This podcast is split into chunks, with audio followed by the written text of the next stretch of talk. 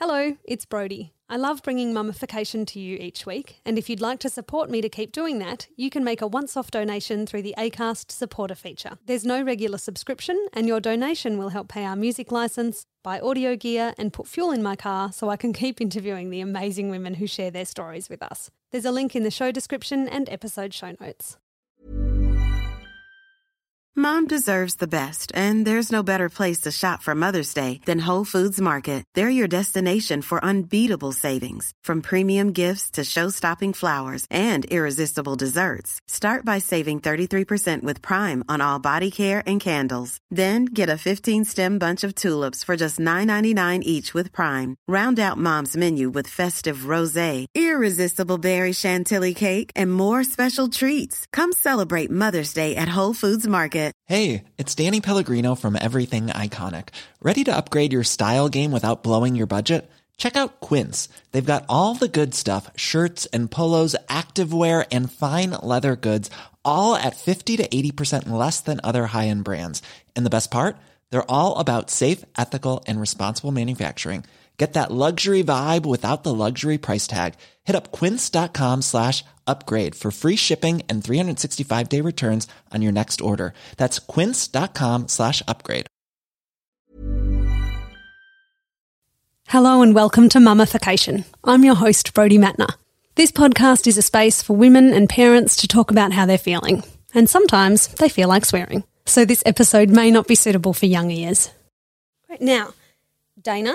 Dana. Dana. I needed to check. 'Cause That's I had okay. my um my drama teacher in year twelve was Dana. But it's spelt the Oh. same way. Yeah, I haven't heard that one. Say Dana is in spanner. And she, Dana. That's good. like, okay, so Dana. Yeah. Yep. I get I get both all the time. Yeah. It is actually Dana. Dana. Dana. Great. Excellent. Oh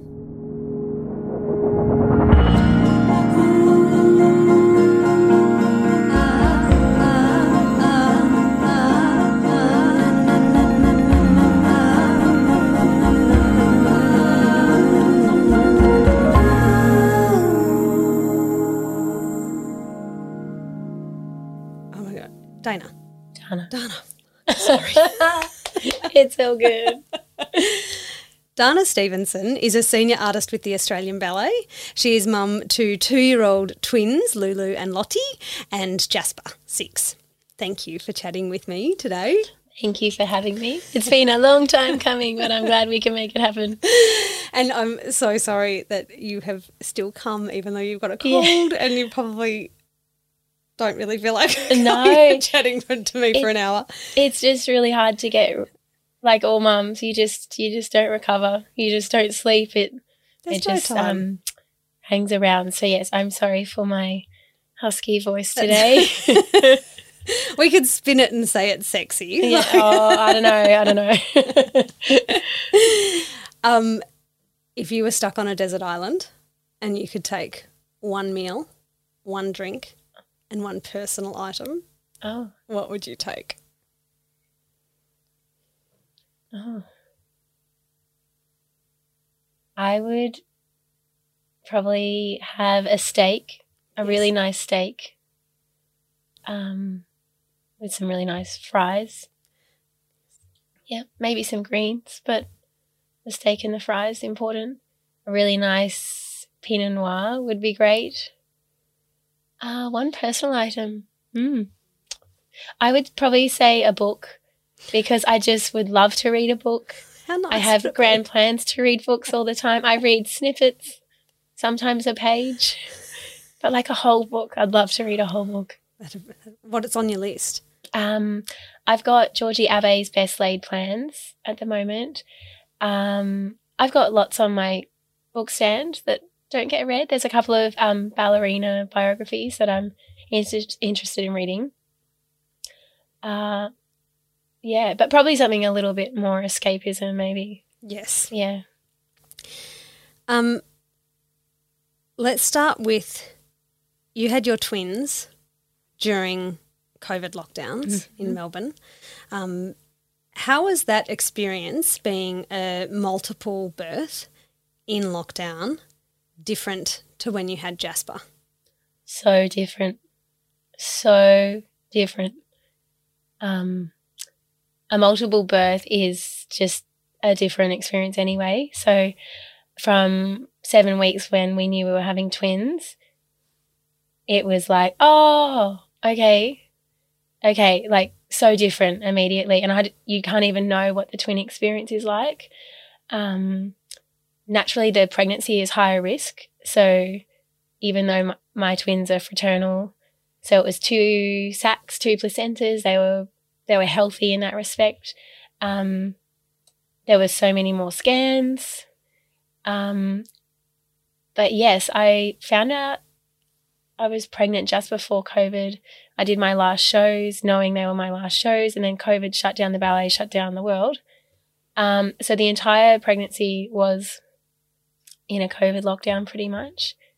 Um, it was really stressful, yeah. And Lachy was away in Sydney when he could be, and then we had the interstate lockout. Um, so that was pretty stressful. Before that happened, we would drive up and down the Hume Highway.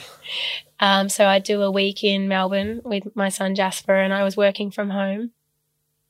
And then while while this was still allowed, we'd drive up. He'd drive down to get me and drive up. I'd have a week up there and then drive back down. And then he'd go because they were still able to film. Um, so it was very isolating, obviously. Um, Oh, just for anyone that doesn't know, you're married to Lachy Gillespie, oh. who is the Purple Wiggle. Yeah, sorry.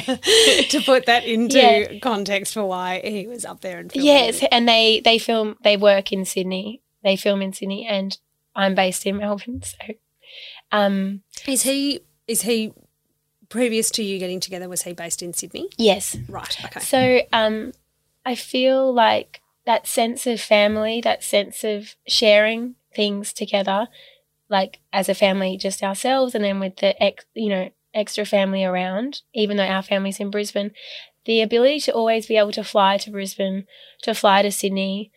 I used to pop up for the weekend to see Lachy, or he'd pop down. That ability just totally disappeared. Um, and I say this knowing that everyone was affected. It's, it's obviously not just, um, you know, our situation, but we were so used to having that flexibility and it was totally gone. So then when the, the states got locked out, the border came up, um, he had to decide to come down to Melbourne. So then he tried to do some filming from home and things like that. All the while, um, while I was pregnant, and there was some concern actually about the twins while uh, I was pregnant that they something presented in their hearts on one of the scan um, that there was a heart problem in one of them, and then it was in the other, and then roundabout they thought it was in me as well. And this is yeah, with no family around, it was pretty stressful. And were you also doing those scans and having those tests on your own? Absolutely, yeah, by yourself, yeah. I was lucky when I found out I was having twins, Lachy was there. I was pretty much the only one. Um, and I'm really glad yeah. he was there for that. Uh, but yeah, all the other ones, yeah, and they were long with twin scans. They're an hour each for each twin. Oh, wow. So it was like two hours and in the mask and the heated room. And they'd be going over there, the four chambers of their heart for so long. Um, and I'd go in sometimes twice a week or weekly. Yeah, it was, and kind of still not knowing pregnancy, inconclusive, hard to tell. We'll have to wait till they're out.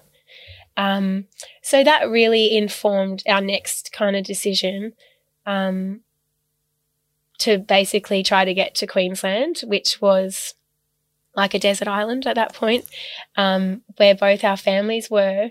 So we applied for an exemption. Um, our doctor wrote a letter um, and then we were able to get an obstetrician in Brisbane to write for us. So we applied through um, the chief health officer up there because there was some quite a concern that the girls would have heart problems. We'd be in Melbourne in lockdown, no help. One baby maybe in the NICU, two babies in the NICU.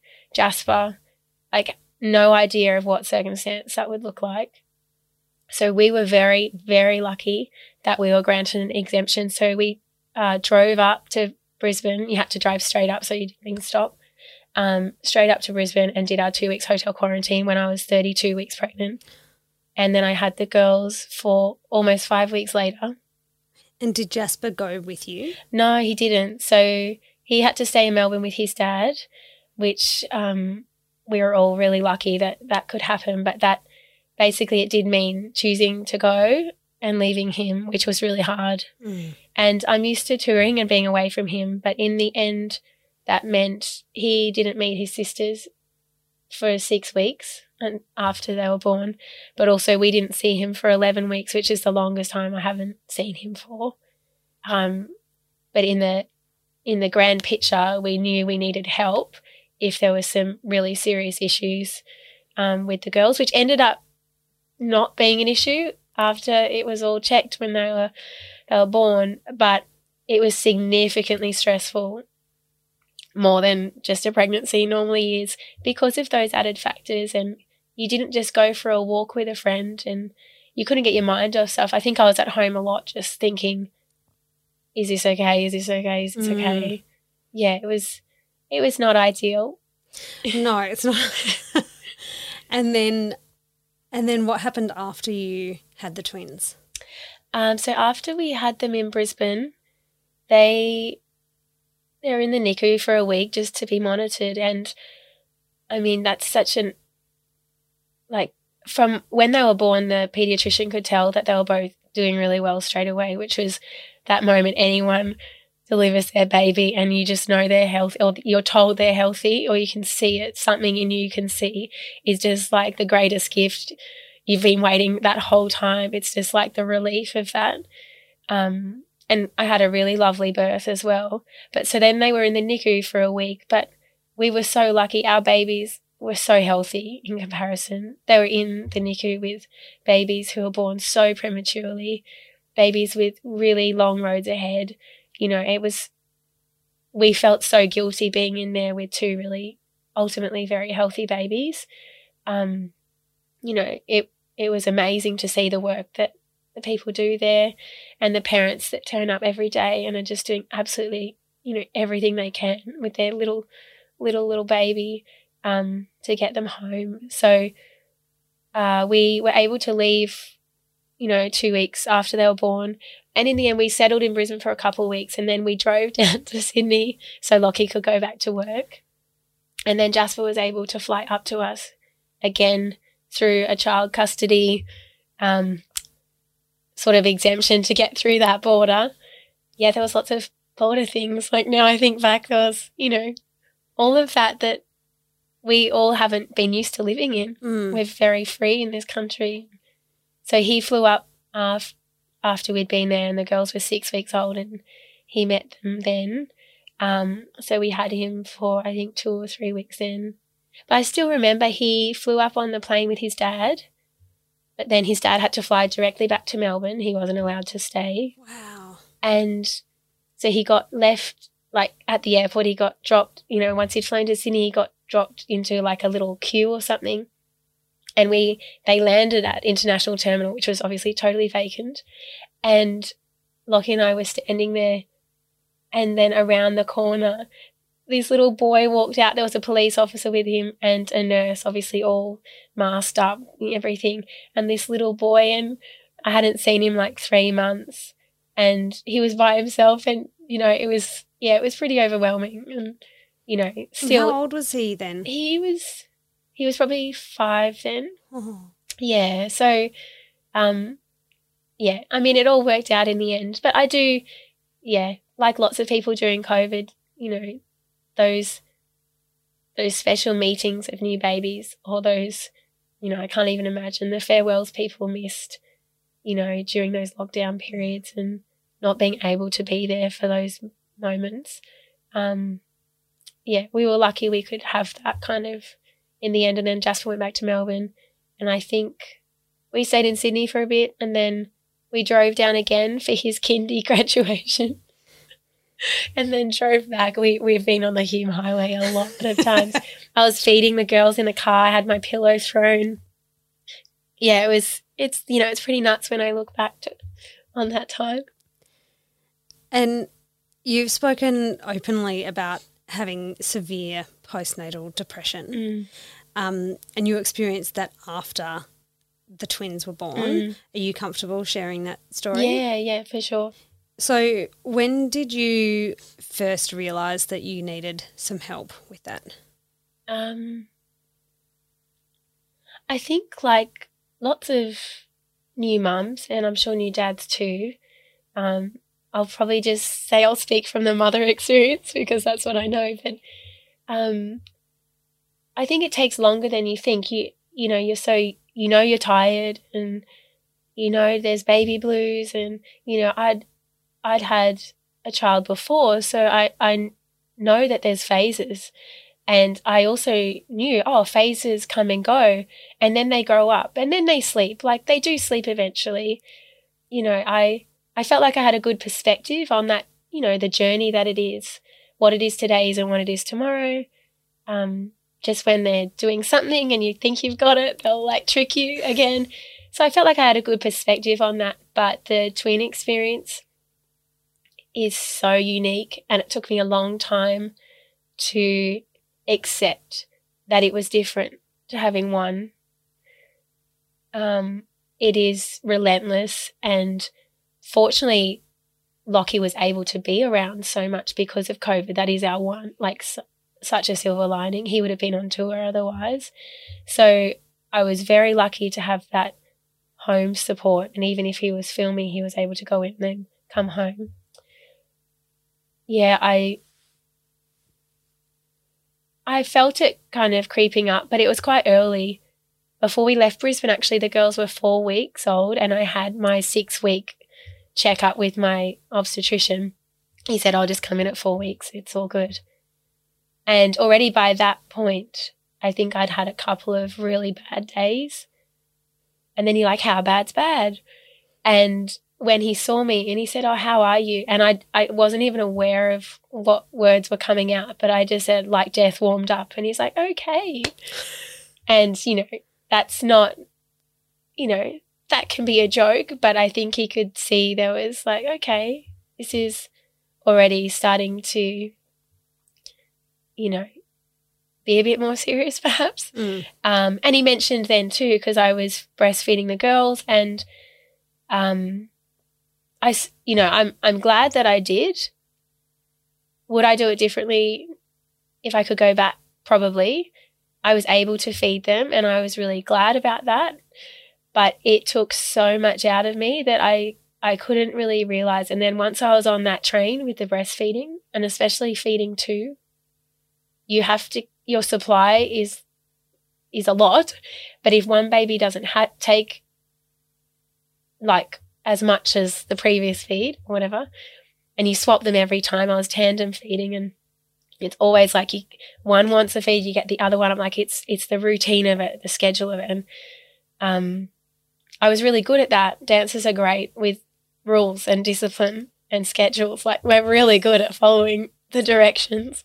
Um so I was able to do that, but I think it was so exhausting. I had mastitis like four times That is in like two months. hell on earth. Yeah, because you sleep when the baby sleeps. Well, with twins, that's pretty hard anyway. But then the whole time they're not feeding, you're trying to clear your mastitis, or you're in the bath, or you're in the shower trying to clear it, and you know, rest when the you know, rest is good for you. All those things are just kind of irrelevant with twins. It barely works with one. I Yes, can only yes. imagine that with two or more, Mm. it's just nigh on impossible. Yeah, you yeah, the looking after yourself is definitely what other people kind of have to do for you, but even still it's up to you to feed. Like if you're feeding them when it's still you. And I, I say that because um I will go back to the beginning of it, but when I weaned the girls, when I finally realized I have to stop feeding them, was really when I started to shift out of that zone. So I mention that because while I'm glad I could do it and it was really good for them and they they were thriving, um, it was contributing to um, obviously low energy, tiredness, fatigue, but definitely my mood. So once we were in Sydney, and so the girls had their six or six week check maybe, um, the maternal child health nurse was so great. I was so lucky because I know it's not always you don't always click with who you, you get. Um, I was so lucky. She was extremely experienced, very pragmatic, not harsh, not cold, but so so experienced, understanding, and just really clear. She said, Dana, twins are just something different. It's just it's just different. It was like the acceptance I, I just had to get from that and that I then enabled myself to have. I was like, I'm having a really tough time because this is hard. And, you know, other people who were having babies at the same time who had just had one and they were fine. I'm like, I, it's not like that. Like, I can't just get out of the house. Even just going for a walk was hard. Going to get a takeaway coffee was the only thing I did. Um, fortunately, we, when we were in Sydney, the restrictions were less. So there were little bits of like freedom there. But, you know, we I I wasn't doing any of that. I was barely getting through the day. And I, I fainted on the way to the girls' six week needles. Is that when they had their first needles? I think it was. Um, Lachy met me from work. He met me up there, and I walked in the door. I was filling in the paperwork. He'd taken the girls into the nurse, and I stood up to give the paperwork to the um, receptionist, and I just like collapsed because I was just so tired and so drained, and that's that's when it's kind of started to click. Okay, like not thriving here, and so the maternal child health nurse was really always so on to me about it, and so straight away she got she talked to me about Tresillian, which is in Sydney, is the um, where you could go, especially with multiples, you do are able to kind of get escalated a bit quicker to you know for sleep and settling. And you know, I've had a baby. I know I know what you need to do to settle a baby, but two at once is like it's like ping pong. One's down, one's up, but then you're trying to get them to do the same thing. So then one once one was up, you had to get the other one up, even if they'd only had ten minutes sleep. And twenty four seven. Like not just in the day and then oh then I get my three hours sleep at night. It was yeah, like no other exhaustion I've ever yeah felt so i i really do feel like the the experience and the conditions of multiple a multiple pregnancy which is stressful a multiple birth a multiple looking after multiples it so lends itself to the mother just being depleted in in every way and that kind of postnatal depression and anxiety being because I wasn't aware you could have both. Mm. I, I was like, I feel really sad. I should feel so lucky. Like I know I should feel so lucky. And the guilt and the shame you, we all put on ourselves. Like there's people out there who can't, who are struggling so much to have a baby, and I've got two beautiful, healthy ones. Like pull yourself together. What is your problem? When your brain hasn't slept for weeks, months, it, like it's it's not able. Like that's no, not the place you're in. You can't logic your way out of it. No, no, it's it's time and it's it's getting help. So I, I was able to get in through the Gidget Foundation. I did have to wait a few months, like everyone. That was such a crisis time, I think, for all mums as well during those lockdowns and being at home a lot and not having those mothers groups, not having, yeah, the the opportunity that you know the hallmarks in your day that you'd go and do that, or you'd go to the swim class, or you'd and you'd kind of like be brave to like do that and get out and but then come home and be like I did that. I achieved that. You're just at home still at home. Yeah. Still not here. going anywhere not, not going anywhere. anyone. yeah and the the people knowing your babies getting to meet them there was none of that. Um so I definitely I started speaking with a psychologist over Zoom which was really good because if I had to go somewhere I know I wouldn't have prioritized it. Mm um, it would have been too hard. Who was going to have the twins? My mum was down to help a lot, and Lachy's mum helped a lot at the start when we were in Sydney. Um, but even still, like, especially again when you're feeding, it's you. Mm. It's you again. Um, so, yeah, if I hadn't have had the issues with the mastitis, and even still, I should have just like given them a, a bottle of formula at some point in there but then whenever I missed a feed or whenever one didn't take as much, mastitis within, you know, 12 hours. Oh. So I actually felt stuck in that cycle. In the feeding cycle. Yeah. And I said to my mum, I was like, I'm never going to be able to wean them. I'm going to get mastitis so every for time. the rest of my life. Yeah. Which is, you know, but we did, I did, um, yeah, I committed to speaking with a really lovely psychologist who, again, I clicked with, which is not always the case.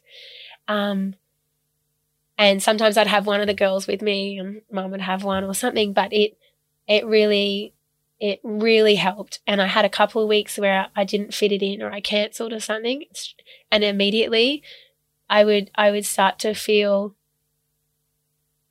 things kind of creeping up on me again. It, it really was vital that I had an outlet to talk mm. to someone professional. Yeah. And what did that yeah. what did it feel like for you internally? What was happening for you? Um I felt really sad and like I wasn't enjoying enjoying the girls. Poor Jasper was, you know, so happy to see us after that long and he was running around the house and he was playing his trains and he was so loud and I just the noise just bothered me so much and then I was like how can you even think that? Mm. Like, he's your child, you haven't seen him in three months, but like, please be quiet. Yeah. I remember sitting there once and I was probably feeding and, you know, all the lights were on, the TV was blaring, he was running, and I was like, someone just like stop it all. Like, the sensory experience was huge. Yeah. Um, so these were the things that started to become really obvious. I couldn't sleep even when I was able to get sleep. Um, so that was when I started to realize how anxious I was. And I think with the two, you're always wondering what's going to happen next. You get that with one, but you know, it's like they wake up from their nap. Oh, you can just cuddle them a bit longer. It's like, but who's going to wake first? What do I mm. do if that one does? Oh, but what if what if that one? And then the anxiety about the decision making. I still get it. Still get it. It's something I'm aware of all the time, even still. But I, I'm much better at acknowledging it, accepting it, like dealing with it. But that was when I realized I wasn't just really, really sad and depressed. I felt so low. I couldn't really, you know, I wouldn't have even known if the my twins, like what their toes looked like. I never stopped to, which is awful. Like, how sad. You're meant to just like, you know, cherish every bit. You made them all and but there was no time. And as soon as they were down, I was trying to give Jasper anything I had. Mm. Um, but then, you know, one would wake up 20 minutes later. And I'm like, sorry, buddy, I've got to go. He's like, oh, mummy, but what about our special time? Oh. And you're like, I know. oh.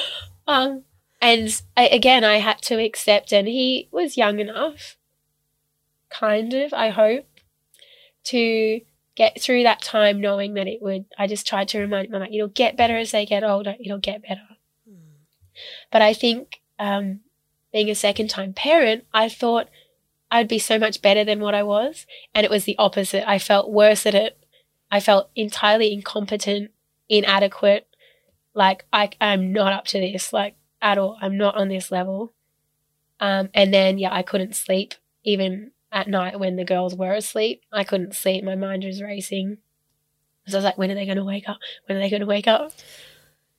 And then like dividing your time too. Yeah. I found that really hard. And yeah. and I only had, you know, my second was a both my births were single births. Yeah. But, you know, Marley was two and June was new. And I couldn't meet both their needs. Yeah. And so for you, you had two really super needy mm. newborns mm. at the same time. Yeah. And what if they both need you? Yeah. Again, acceptance. Mm. I had mm. to accept that. It was a, and I'm, I wouldn't say I'm stubborn, but I, I'm quite stoic, I would say. And I'm used to like you, in, in my profession, like you keep going a lot. Like you push through. So like I still had that mentality all through this. I'm pushing through, I'm pushing through. But I, I feel like I had to kind of surrender to that. You can't meet both their needs. And again, I had my maternal child health nurse, which, you know, I could say was a mentor in that she's like, you can't. Mm. I was like, instead of like, oh, but like try harder or be positive, she's like, you can't. It was like, okay, like this is where I need to go. Um, and for someone really depressed, that can sound like quite negative, but it was actually like I, I needed the really practical, pragmatic version of things because I feel like when your brain is so depressed and low, but also racing because it's so anxious. You know, the clarity is not there. You actually need really simple things to focus on. So, how was I going to deal with a moment where they were both crying and I didn't know what to do or who to pick up first? How and practicing those skills that I was trying to learn with no sleep. Like, but practicing in the moment, how can I, you know, it wasn't anything fancy. Like, it was simple things like take a breath, pick one up, the other one's going to be okay. You know, I feel like parents in our generation are really scared of like hurting, breaking our kids. Yep. Like I really, I I see it in my friends. We talk about it a lot. Maybe because a lot of us are working mothers. Maybe because we do have passions for our careers as well. There's this like guilt about, oh, but am I not being a good enough mum as well? But I do feel like there's this. We don't want to break our kids, and like this, a lot of people depending on your experience and your preferences about babies crying or not. And so to me and like my nervous system, having both of them crying, picking one up and being like, I can be this calm presence for this one baby. In the meantime, the other one is screaming. It's it was so challenging. Mm. It still is. I had this this morning. like it's it still it um gets to me. So I I know that about myself now. Mm. I know some people probably are able to be more of an even keel, but I do get triggered quite easily by that. Um, but just knowing that that's actually just how it is, and they're going to be fine because you love them and you love them enough every day that if that baby has to wait, then that baby has to wait. And it goes against all your parenting instincts. But I had to learn that. And I have Kate, my nurse, to thank for that. And she said, you know, you having some lunch is important too. So if they have to cry while you eat something, you like that's how it is. It's you can't just give and give and give because you know you'll be left with nothing, and that's not good for them either. Mm. And we know that logically, but I really like I really had to remember stuff like that. A lot can happen in three years, like a chatbot may be your new best friend. But what won't change? Needing health insurance. United Healthcare Tri Term Medical Plans, underwritten by Golden Rule Insurance Company, offer flexible, budget friendly coverage that lasts nearly three years in some states. Learn more at uh1.com. Hey, I'm Ryan Reynolds. Recently, I asked Mint Mobile's legal team if big wireless companies are allowed to raise prices due to inflation. They said yes. And then when I asked if raising prices technically violates those onerous two year contracts, they said, What the f? are you talking about, you insane Hollywood ass? So to recap, we're cutting the price of Mint Unlimited from $30 a month to just $15 a month. Give it a try at mintmobile.com slash switch. $45 up front for three months plus taxes and fees. Promo for new customers for limited time. Unlimited more than 40 gigabytes per month. Slows. Full terms at mintmobile.com.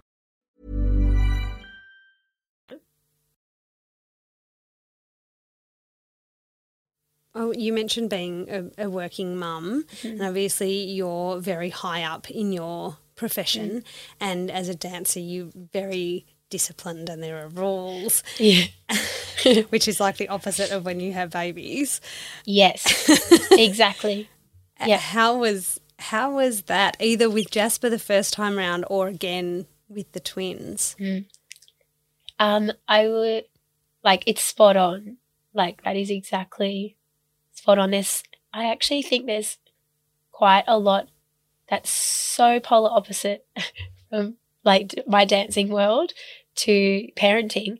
And then there's these other moments where they just like there's such a synergy between them that it's um dancing at its best is really natural and really like freeing and you can be really in the moment. And parenting when you have that like state of flow with parenting, you're really connecting with your child and you feel like you're doing really well. Like you're really sharing that experience like that like they're a very similar feeling to what I feel like on stage when I'm just in my zone.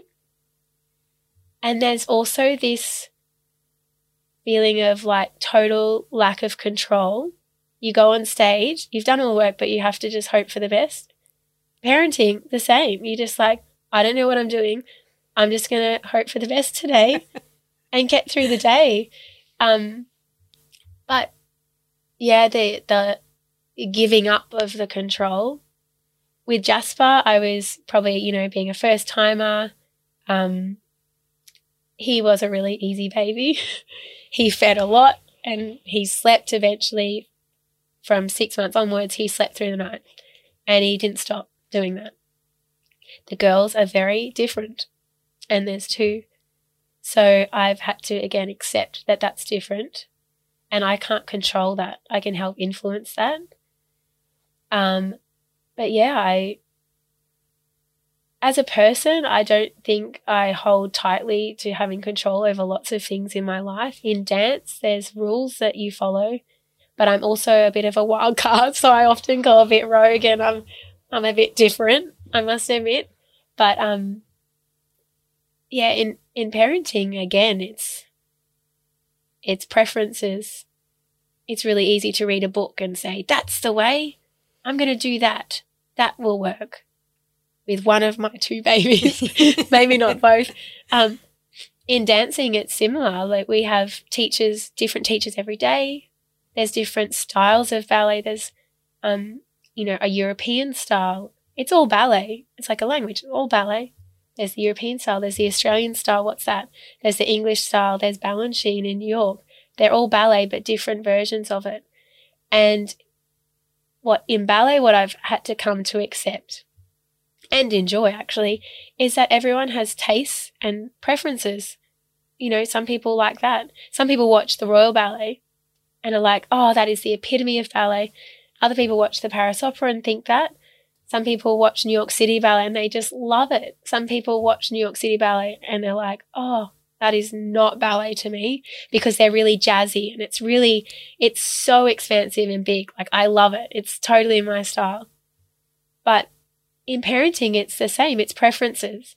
It's not right or wrong. It's preferences. Some people prefer that their kids are independent sleepers. Some people prefer that they're right there next to them. Some people are happy to be in the night feeding. Some people aren't. I have to try and take the language out that sometimes I put on and lots of us do about right and wrong, black and white, because I can be quite black and white thinking. So I've had to, again, really learn that it's preferences. You can have a preference for, and with twins, actually, like when they're eating at their high chair, one of our girls stands up the entire time. like she just will not. And you say, sit down, sit on your bottom. And so we tried for a little bit and they're like, okay, well, if you're not going to sit down out of your chair, you know, you don't get any food, it, it makes no difference to her.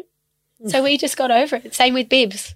Yeah. Jasper always just had a bib on. He was fine. Like, no problems. One of the twins, fine. The other one, no. And it's not worth the battle. So then I had to think, you know, is this really a battle that I need to face every day? And why am I why am I adding this to my list of battles? Yeah, who, who's watching that says to me she must sit on her bottom only ever to eat food? I was like, she sees her mother yeah. only ever standing when she's yes. eating because she's eating on the run. like, you know, I so things like that, I feel like I've learnt to let go because I've had to and because there's two and they copy each other and then you really think, okay, what's my preference here? Okay, we're going to eat without bibs, and they're actually fine. They eat their food. It's fine. Yeah. It's really okay. The world keeps spinning. um, when you were pregnant with the twins, you did you retire from dancing? Uh, so no, I didn't think I would come back though.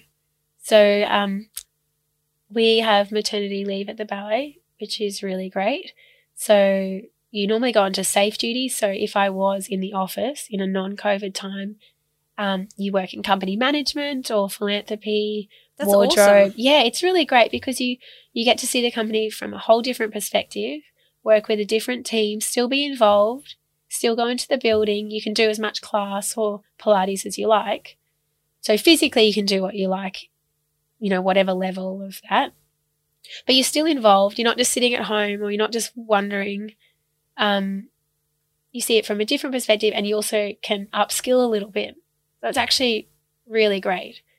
Um, and then we have our maternity leave after our 14 weeks and however you play out the next part of it. Um, but when I found out we were having twins, I thought, oh, okay, this is, I think this is me done. Like, this seems to be telling me that, like, we're moving into a new phase of life. That's Um, very diplomatic. yeah. So it was, um, it was actually to get me well again, really, was why I started dancing again. And Lachy was a big, big, well, he's my biggest support, but he's, he was a big, um, supporter of that from the beginning. He's like, you need, you need to go and dance again. I was like, I just, I, if I get 10 minutes, can I sleep? Like, why would I choose to do anything but sleep? You know, when you just, and you think you're never going to get out of that phase where Yeah. whenever something like doesn't need to be done, you're like, can I just sleep? Like, put me to sleep. Um, but fortunately, the ballet at the time during whatever lockdown that was, um, were able to go in and do class in pods, or there were versions of it across the time as the restrictions eased. Um, so I was able to go in to the ballet center and take a class or something. And I was like, but what for? Like, why would I go in and do class? Like, what for? I'm not dance like I'm not dancing again. He's like, it's not about that though. Like, just go in and have time to yourself. Go and see your friends. Go and do like whatever you want to do for like you know your hour and a half or whatever class is. Like, you just you need to go. And it was like on so many levels I needed to go. But I did really struggle with the concept of but what for? Because I've always not consciously but quite naturally just been driven and I love my job. It's not even a job like I get to dance, which I just love doing. So I was like, but I'm not going to do shows. What why I'm not really someone who's thought about going to do dancing just to dance. I'm like, I love doing it at the time, but I love working on the repertoire that then we're going to put on stage next week.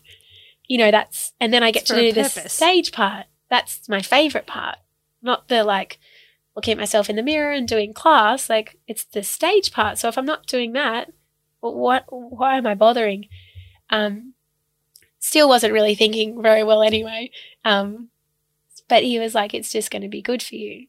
And it, it totally was. So one day I just went and had a meeting with David Hallberg, who's um, the new director of the Australian Ballet. Previously, I hadn't worked under him. I was off when he started taking over. So it was a new person. I knew him, but he didn't know me. And And how long had you had off at this uh, point? uh, f- 14 months maybe. Yeah, and I'd been in a different universe. So, like, I walked into the ballet center with like jeans on, which was first time, I can't remember how long. And I found it socially really confronting, all the people, even though I'd craved it. It was, I couldn't look people in the eye, and I just, I felt like such a shell. But like, no one had seen any of it because they hadn't seen me pregnant because of COVID. They hadn't met the girls. No one had come over to our house. A couple people might like really like two people maybe in all that time. So I felt very isolated from the ballet experience. So then to go in and he said, Okay, so what are you thinking? And I was like, I don't even know. but um tried to kind of get across that I just want to try, like as in just start dancing not with a goal of something, which is again a very foreign idea. He said, "Yeah, you don't you don't have to." I was like, "Yeah, it's really hard for me to grasp, but I'm not saying I'd like to be back for this season. We're doing this ballet at this time. I'd like to get back for that." It was I just want to come in sometimes and like try dancing a little bit. um so it was very humble beginnings. So it didn't um it didn't it took a few months like I, I wasn't even aware physically actually of like the oh I need to get stronger. It wasn't it it really was a mental break for me. It was a mental break but also like recovery. It was like remembering a version of myself. Even though it was a bit painful too because I felt really out of place. It wasn't like, oh I'm back. It was it was it was it was confronting as well but it was something familiar enough that I could work through the confronting part of it. And normally we rehab slowly with a rehab coach. And she said to me, no, no, because she knows me very well. And she was like, you just need to go straight back into class, like full company class. You know, all the people, all the steps, like not the like very slow back to ballet. She's like, no, no, no. Because that would have, that would have broken me. That's not dancing. That's mm. like learning how to get technique again. I didn't need that. I needed the joy. Yeah. So I started in class and then I did start to enjoy it a lot more. And I did really savor that time. And then I was ha- started to get happier at home. And it also meant like someone else was feeding them, you know, like I, I, all around this time, obviously, I was weaning them. I got to seven months feeding them myself. And then I, yeah, that shift was a big one because I got some energy back, you know, some independence back. You know, they'd have a bottle with Lachy while I was at the ballet and for an hour and a half and they were happy as clams. And it was actually such a relief. Like, oh gosh, like I can I can leave the house. yeah, and just like someone else can give them that nourishment as well. Yeah. Um, so then I ended up just like dancing more, and then there were shows coming up because everything had been cancelled so much, and then a, a gala season was able to be performed in Melbourne, which was the first show since I had been pregnant. Wow. So the company hadn't performed here, and I was like, oh, I, I think I could do that. I wouldn't have thought that at the beginning. I was like, oh, okay, yeah, yeah, let's, can I do that? so they were my first shows back. I think the girls were, they might have been, yeah, 15, 16 months or so. It's December 21. And then I was like, oh, I didn't retire. I'm back.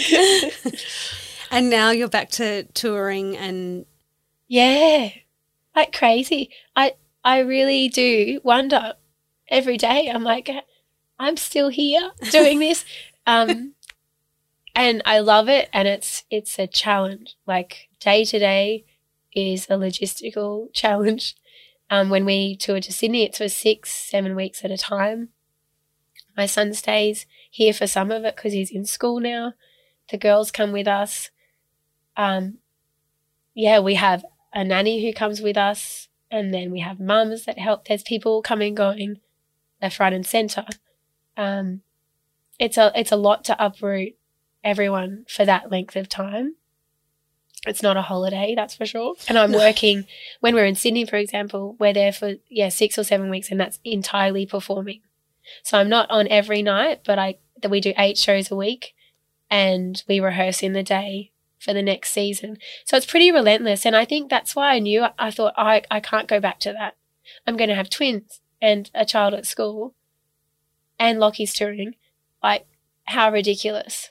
So I didn't just fall back into it, but Lachy did, you know, when we were talking about me dancing again, and, and that was his point. He's like, don't think about shows. I was like, why do you even bother? We've got to, like this is not a part-time job. Like once it's once you start it's full time like it's there's no flexible working hours. There's no can i not do fridays? You know if someone's injured and you're sharing a spot in the show then you end up doing it every night.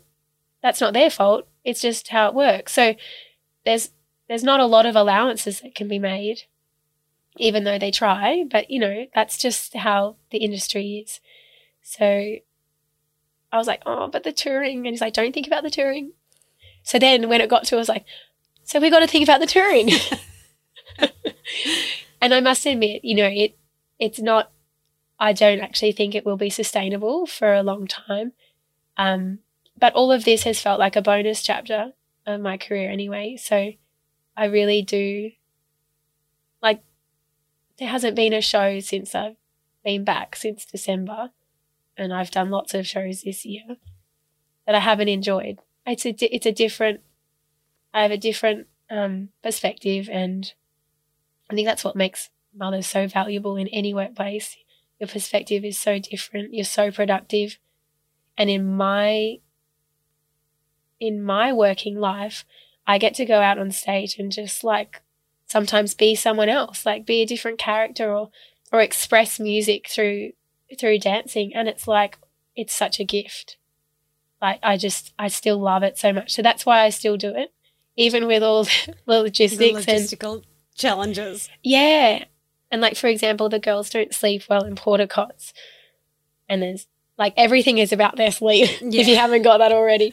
um so you know, last time Lachy drove porta cots from his mum's house in Brisbane to Sydney so they were in real cots because if they're not sleeping for 6 weeks and I'm working like that and he's working like no one's good. No. So we we do like everything we can. Um, but I'm I'm lucky because I have the best support in him because he believes in me dancing um more than anyone and my mum. And what has what's like going back to dancing meant for your sense of self? Um, I think, like I said earlier, I think I have to, I had to remember a version of myself. I think I was, I felt so broken and so inadequate. And I do feel like, I'm, I'm sure this is quite common with anyone with any type of depression, but you lose confidence in yourself, but you lose confidence in really simple, basic things like having a conversation or I, I felt like I lost confidence in so many areas. And even though I'm not the best dancer, um, I'm not a star. I'm not. I'm not someone that everyone thinks is amazing. I I am good at it. I'm good enough at it, and I think that's also an attitude I I've often had. That good enough is okay, and with parenting, I had to really get that good enough is okay. You know, we try to be perfect. We, we really want to handle that tantrum perfectly every time. And I just don't. I sometimes you do okay and other times you don't and you just try and move on.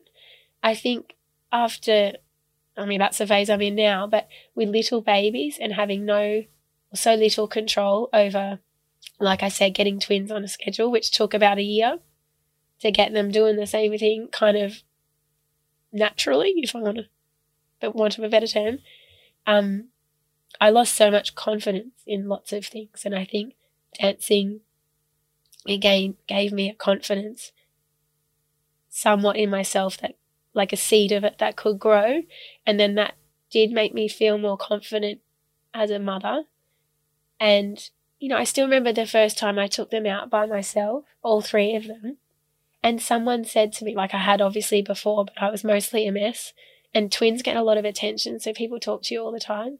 And I just, I just couldn't. I just was like, can I please just have an invisible cloak? I just, like, I don't even know how to talk anymore. Like, I really lost what felt like just so, so much basic human, like interactional sort of things. So, but then I it, it must it was after I'd started dancing again and I'd probably come home on my break before a show or something. And I took them all out for a walk and a lady was walking her dog and she's she was like, Oh geez, three kids, that's a lot. And I looked at her and I was like, Yeah. But I, I said it with a sense of like, Yeah, yeah it is. Yeah, like and I'm doing it. And I was like, Oh my gosh, I'm doing it. You know, this is like a long time later. Yeah. but I I felt like probably I needed to like tap into a version of me that felt kind of good to then re-find at home with the kids what that kind of that kind of person felt like and then they both kind of you know bubbled along together and yeah And how do you feel about yourself now? um I mean, you've got a cold, so pretty rubbish.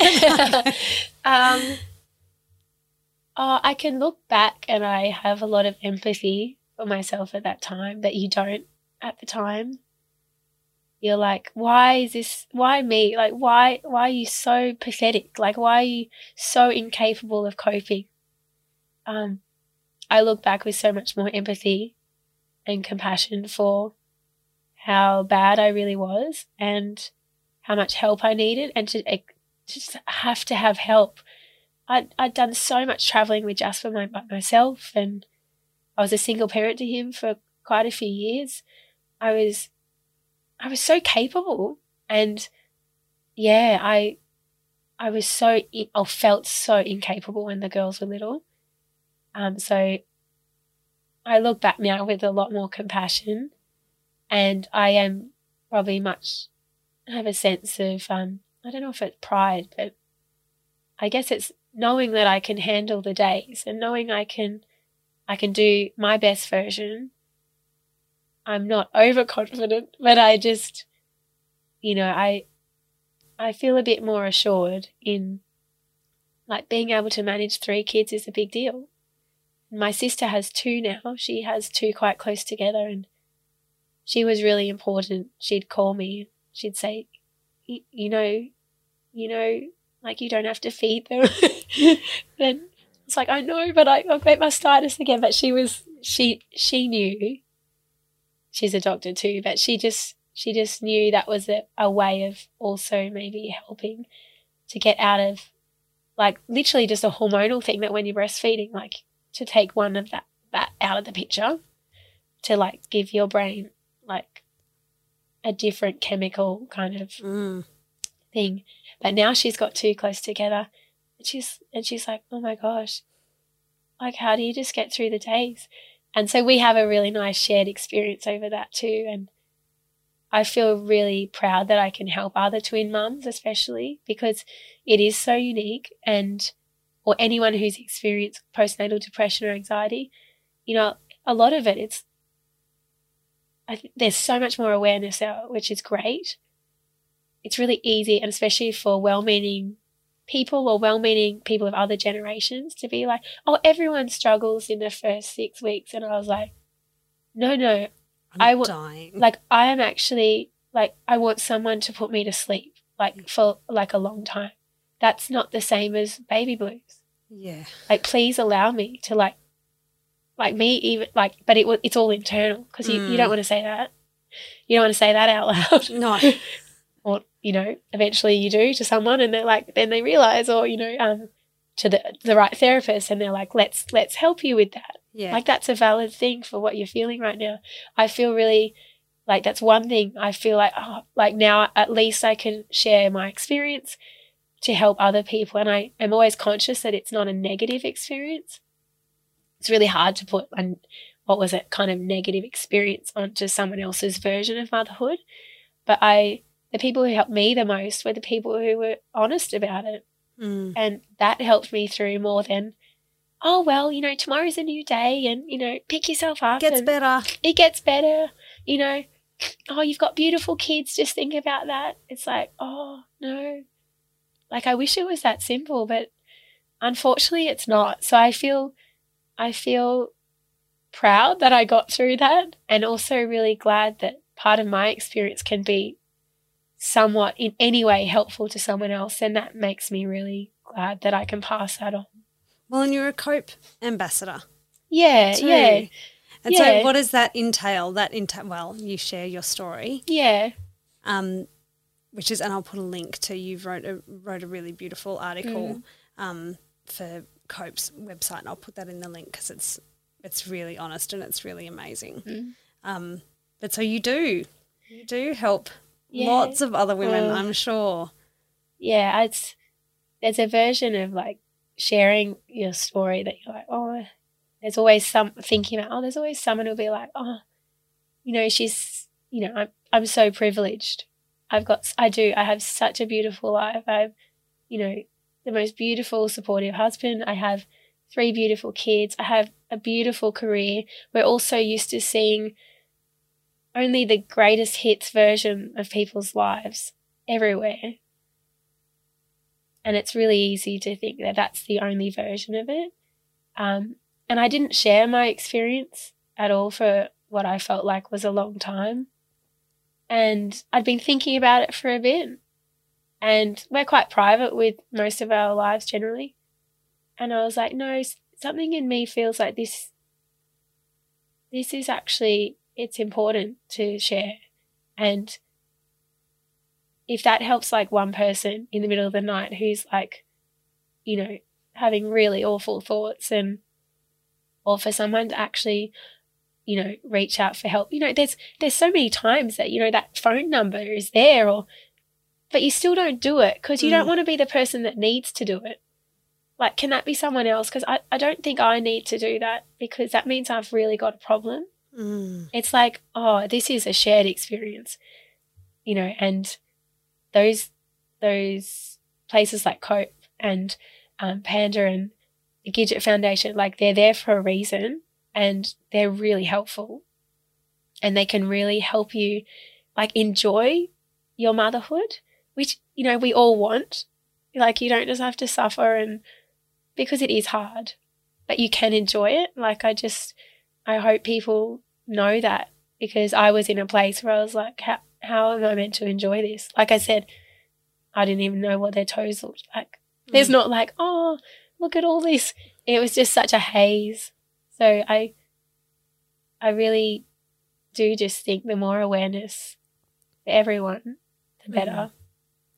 I was going to finish by asking you um, what's something empowering that you would say to other mums.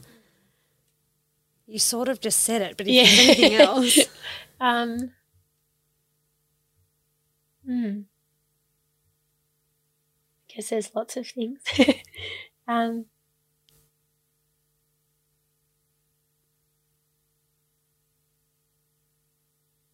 yeah, I, I think. I, I guess I'm the metaphor I spoke about before about dancing and um, motherhood for me it's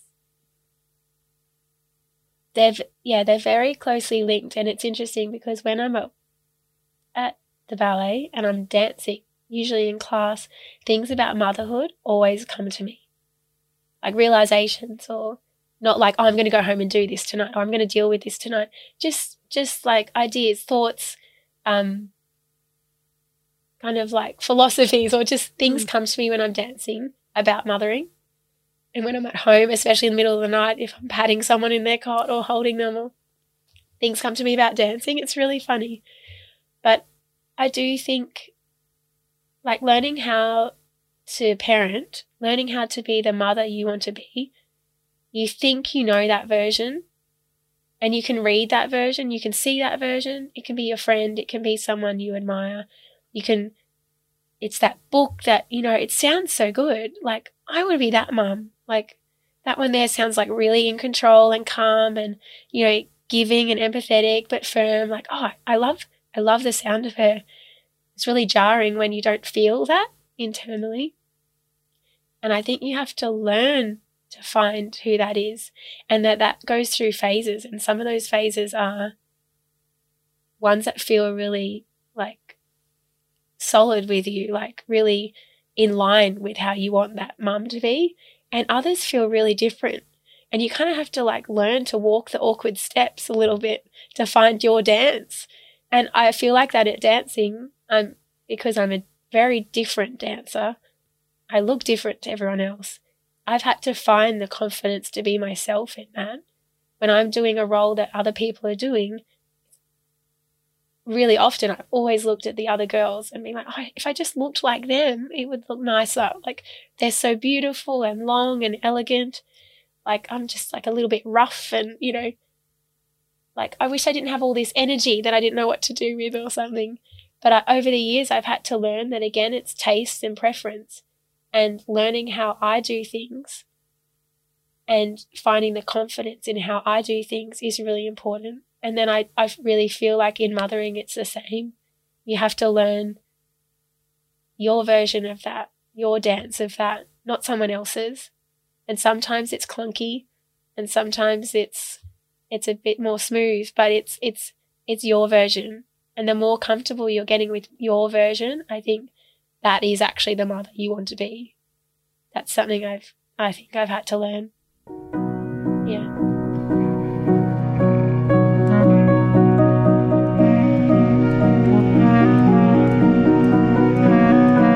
Mummification is produced and hosted by me, Brody Matner. Our beautiful music is composed by Ben Talbot Dunn. If you're enjoying the show, please rate, review, and subscribe.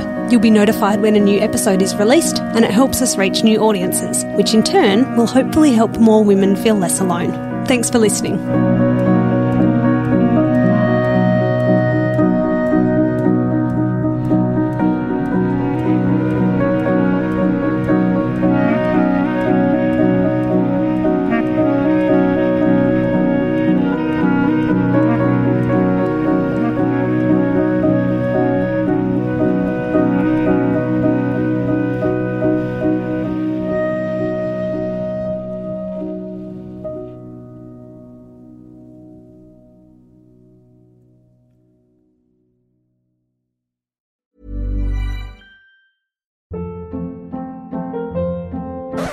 Hold up. What was that? Boring. No flavor. That was as bad as those leftovers you ate all week. Keke Palmer here, and it's time to say hello to something fresh and guilt-free. Hello Fresh. Jazz up dinner with pecan-crusted chicken or garlic butter shrimp scampi. Now that's music to my mouth. Hello Fresh. Let's get this dinner party started. Discover all the delicious possibilities at hellofresh.com. Mom deserves the best, and there's no better place to shop for Mother's Day than Whole Foods Market. They're your destination for unbeatable savings, from premium gifts to show-stopping flowers and irresistible desserts. Start by saving 33% with Prime on all body care and candles. Then get a 15-stem bunch of tulips for just $9.99 each with Prime. Round out Mom's menu with festive rosé, irresistible berry chantilly cake, and more special treats. Come celebrate Mother's Day at Whole Foods Market. Planning for your next trip? Elevate your travel style with Quince. Quince has all the jet setting essentials you'll want for your next getaway, like European linen, premium luggage options, buttery soft Italian leather bags, and so much more. And is all priced at 50 to 80% less than similar brands. Plus, Quince only works with factories that use safe and ethical manufacturing practices. Pack your bags with high-quality essentials you'll be wearing for vacations to come with Quince. Go to quince.com slash pack for free shipping and 365-day returns.